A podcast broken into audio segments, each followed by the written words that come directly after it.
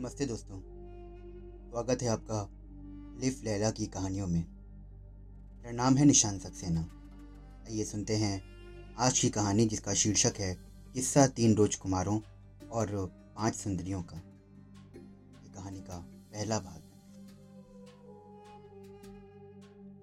शहरजाद की कहानी रात रहे समाप्त हो गई। तो दुनिया जाद ने कहा कि, बहन, ये कहानी तो बहुत अच्छी थी। कोई और भी कहानी तुम्हें आती है? शहरजाद ने कहा कि आती तो है, किंतु बादशाह की अनुमति हो तो कहूँ। बादशाह ने अनुमति दे दी और शहरजाद ने कहना शुरू किया। खलीफा हारू रशीद के राज्य में बगदाद में एक मजदूर रहता था। वो स्वभाव का बड़ा हसमुख और बातूनी था। एक दिन प्रातःकाल वो बाज़ार में खड़ा कटोरा लिए, मजदूरी की आशा में था। कुछ देर बाद एक परम सुंदरी स्त्री उसके मुँह पर जाली का नकाब पड़ा हुआ था। वहाँ आई और मुस्कुराकर मजदूर से कहने लगी कि अपना कटोरा उठा लो। और मेरे साथ में चलो। मजदूर अच्छी मजदूरी मिलने की आशा और स्त्री के मधुर व्यवहार से प्रसन्न होकर उसके साथ चल दिया।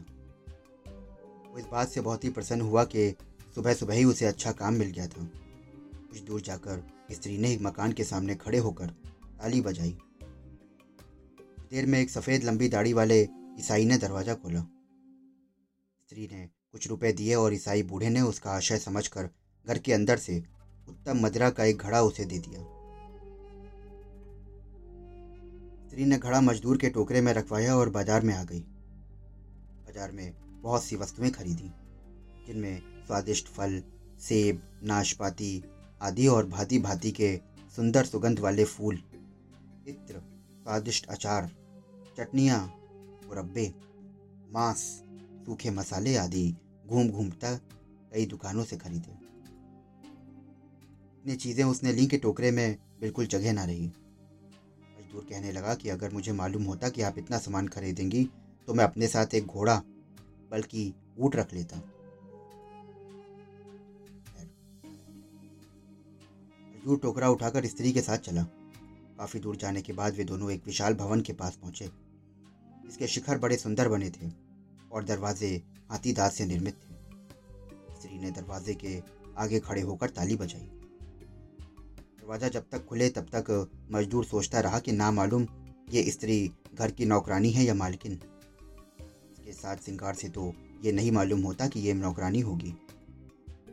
कुछ ही देर में एक स्त्री ने दरवाज़ा खोला। मजदूर उसका अनुपम सौंदर्य और मनोहारी भाव देखकर बेसुध सा होने लगा। सामान से लदा टोकरा उसके सर से गिरते गिरते ही बचा था। जो तो स्त्री उसे बाज़ार से लाई थी, वो कौतुक पूर्वक उसकी बदहवासी का तमाशा देखने लगी। लेकिन घर के अंदर आई हुई स्त्री ने उससे पूछा कि, तू खड़ी खड़ी क्या कर रही है? ये बेचारा सामान के भार से दबा जा रहा है, तू जल्दी से इसे अंदर ले जा और इसका सामान उतरवा ले। दूर अंदर गया तो दोनों स्त्रियों ने अंदर से दरवाज़ा बंद किया और उसे लेकर एक बड़े कमरे में आई। इसके खंबे कीमती लकड़ी के बने थे और एक बड़ा कक्ष था। इसके चारों ओर दालान थे। दालान में एक और बैठने का स्थान था। वहाँ पर बहुत से मूल्यवान नरम आसन बिछे थे और सुविधा के भांति भांति के मूल्यवान पात्र रखे हुए थे। सबके बीच में चंदन और अगर की लकड़ी का बना एक बड़ा सिंहासन था। उस पर एक बहुत ही मूल्यवान आसन पड़ा था, जिसमें चारों ओर मोतियों और माड़िकों की झालर लटक रही थी। इसके अलावा उस विशाल कक्ष में एक संगमरमर का बना हौज था, जिसमें फव्वारे फूट रहे थे।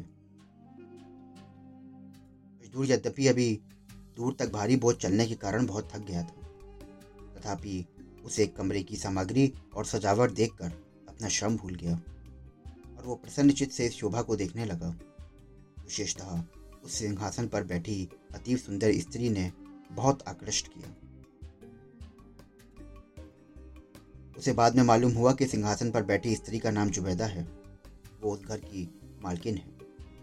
जिस स्त्री ने दरवाज़ा खोला था, उसका नाम साफी था। और जो स्त्री बाज़ार से उस पर सामान लदवा कर लाई थी, उसका नाम अमीना था।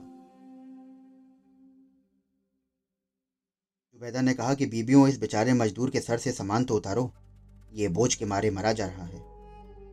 साफी और अमीना ने मिलकर उसके सर से टोकरा उतरवाया और उसमें से सामान निकालने लगी।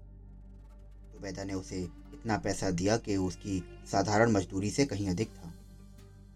वो आशा से अधिक मजदूरी पाकर खुश तो हुआ, लेकिन उसका मन वहाँ की वस्तुओं में इतना लग गया कि वो वापस न आना चाहता था। इतने में ही अमीना ने अपने चेहरे से नकाब उतार दिया। मजदूर ने अब तक तो झलक भर देखी थी। उसको पूरी नज़र भर देखा तो ठगा सा खड़ा रह गया।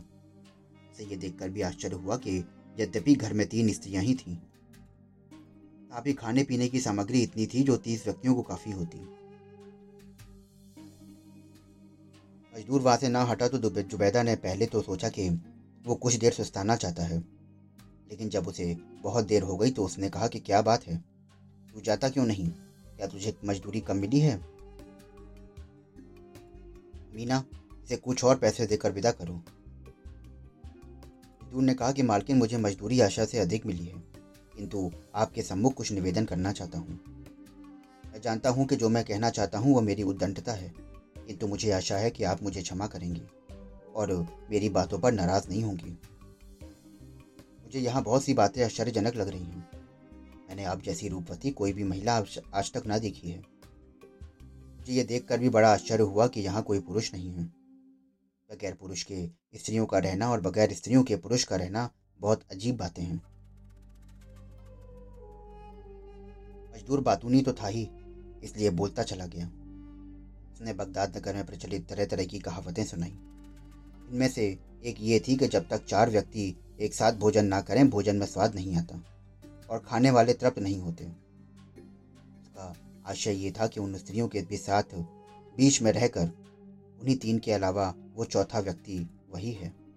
इसलिए भोजन के समय उसे भी खाने के लिए बिठा लिया जाए। जुबैदा उसकी बातें सुनकर हंसने लगी और बोली कि तू अपनी बेकार की बातें और सलाहें अपने पास रख। हम तीन स्त्रियाँ बहनें हैं और हम अपने सारे काम खुद अच्छी तरह चला लेती हैं और इस तरह चलाती हैं कि किसी को पता नहीं चलता। हम लोग नहीं चाहते कि हमारे कोई भेद को कोई जाने। मजदूर ने कहा कि मेरी मालकिन, आप तो अत्यंत चतुर और बुद्धिमती हैं, लेकिन आप मुझे भी निरक्षर और गंवार ना समझें। ये तो भाग्य की बात है कि मुझे पेट पालने के लिए मजदूरी करनी पड़ती है। वरना मैंने बहुत सी इतिहास और ज्ञान की पुस्तकें पढ़ी हैं। आप कहें तो आपको एक कहावत आपकी सेवा में उपस्थित करूँ। कहावत है कि बुद्धिमान को चाहिए कि चतुर व्यक्ति से अपना भेद ना छुपाए, क्योंकि चतुर व्यक्ति को किसी का भेद छुपाए रखना आता है। अगर आप मुझ पर कोई अपना भेद प्रकट करेंगी तो ऐसा ही होगा, जैसे कोई चीज़ किसी कमर बंदरे में बंद करके ताला लगा दिया जाए और ताले की चाबी खो जाए। वैदा समझ गई कि यह मजदूर बुद्धिमान और पढ़ा लिखा है और इसका साथ करने में कोई बुराई नहीं है। इसे अपने साथ बिठाकर खाना भी खिलाया जा सकता है। फिर भी उसने वो बुद्धि की परीक्षा लेने के लिए मज़ाक में कहा, देखो भाई, हमने तो पैसा और मेहनत लगाकर इस भोजन को तैयार किया है। तुमने तो इस पर कुछ खर्चा नहीं किया।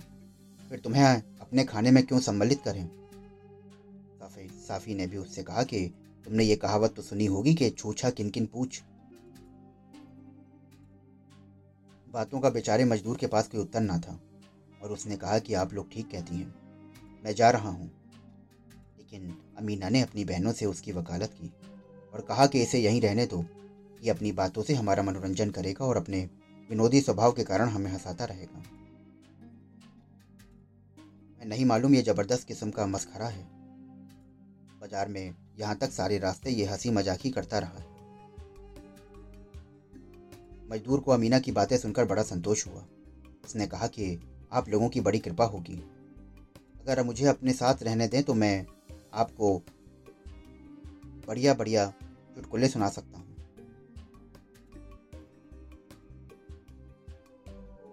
ये कहते ही जुबैदा ने उस आदमी ने पैसे वापस किए और कहा कि ये स्वीकार कर लीजिए जो मजदूरी आपने मुझे दी है।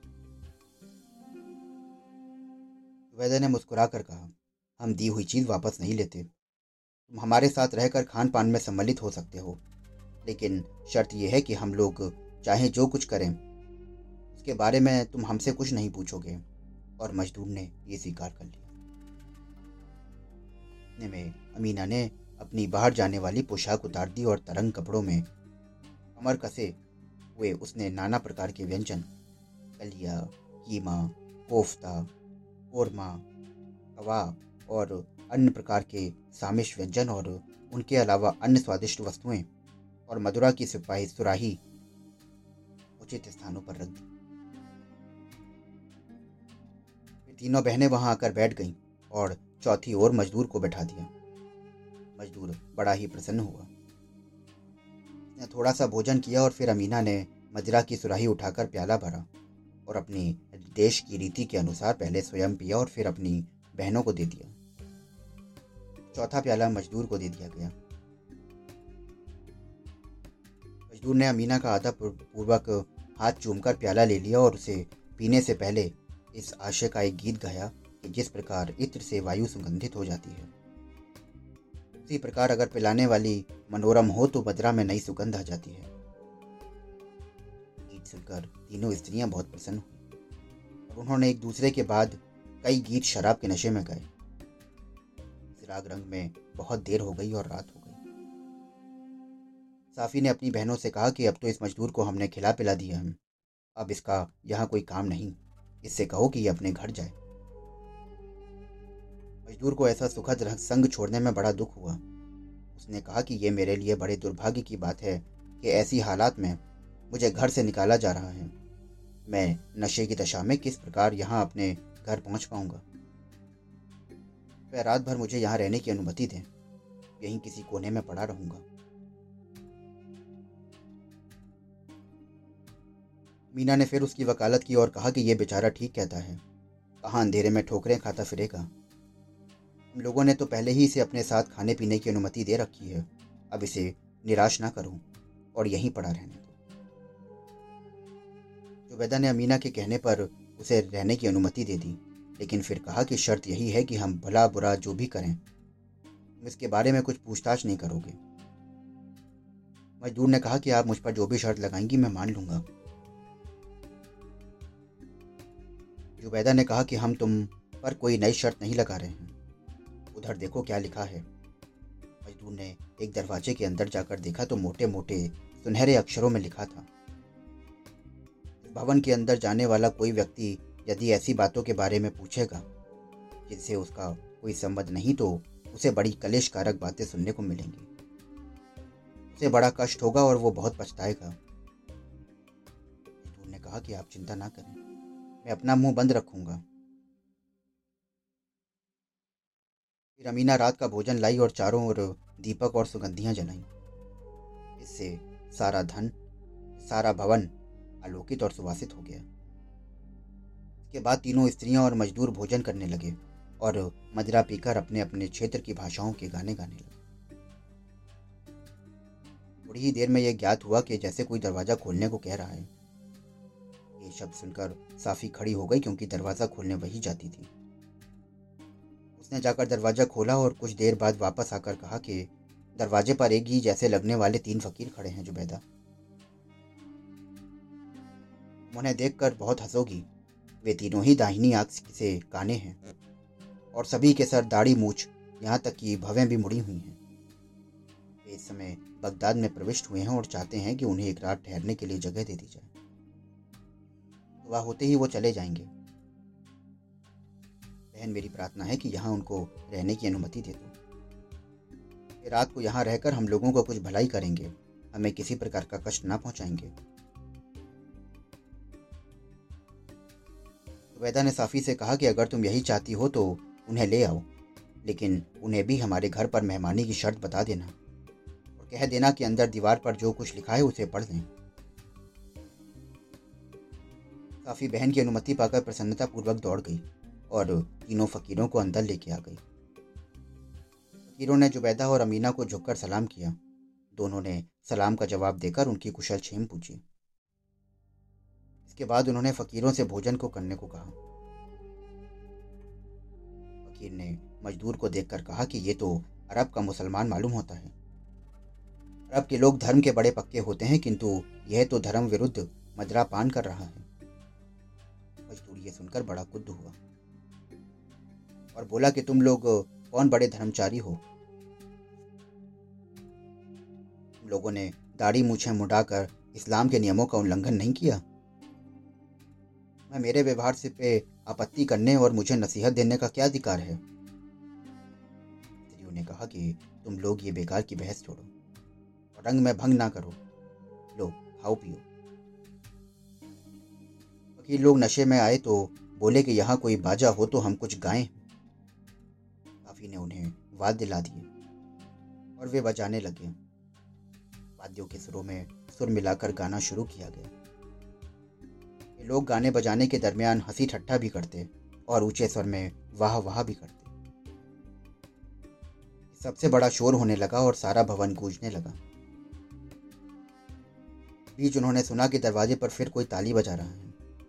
काफ़ी सदा की भांति दौड़ कर गई कि देखे अब दरवाजे पर कौन आया है।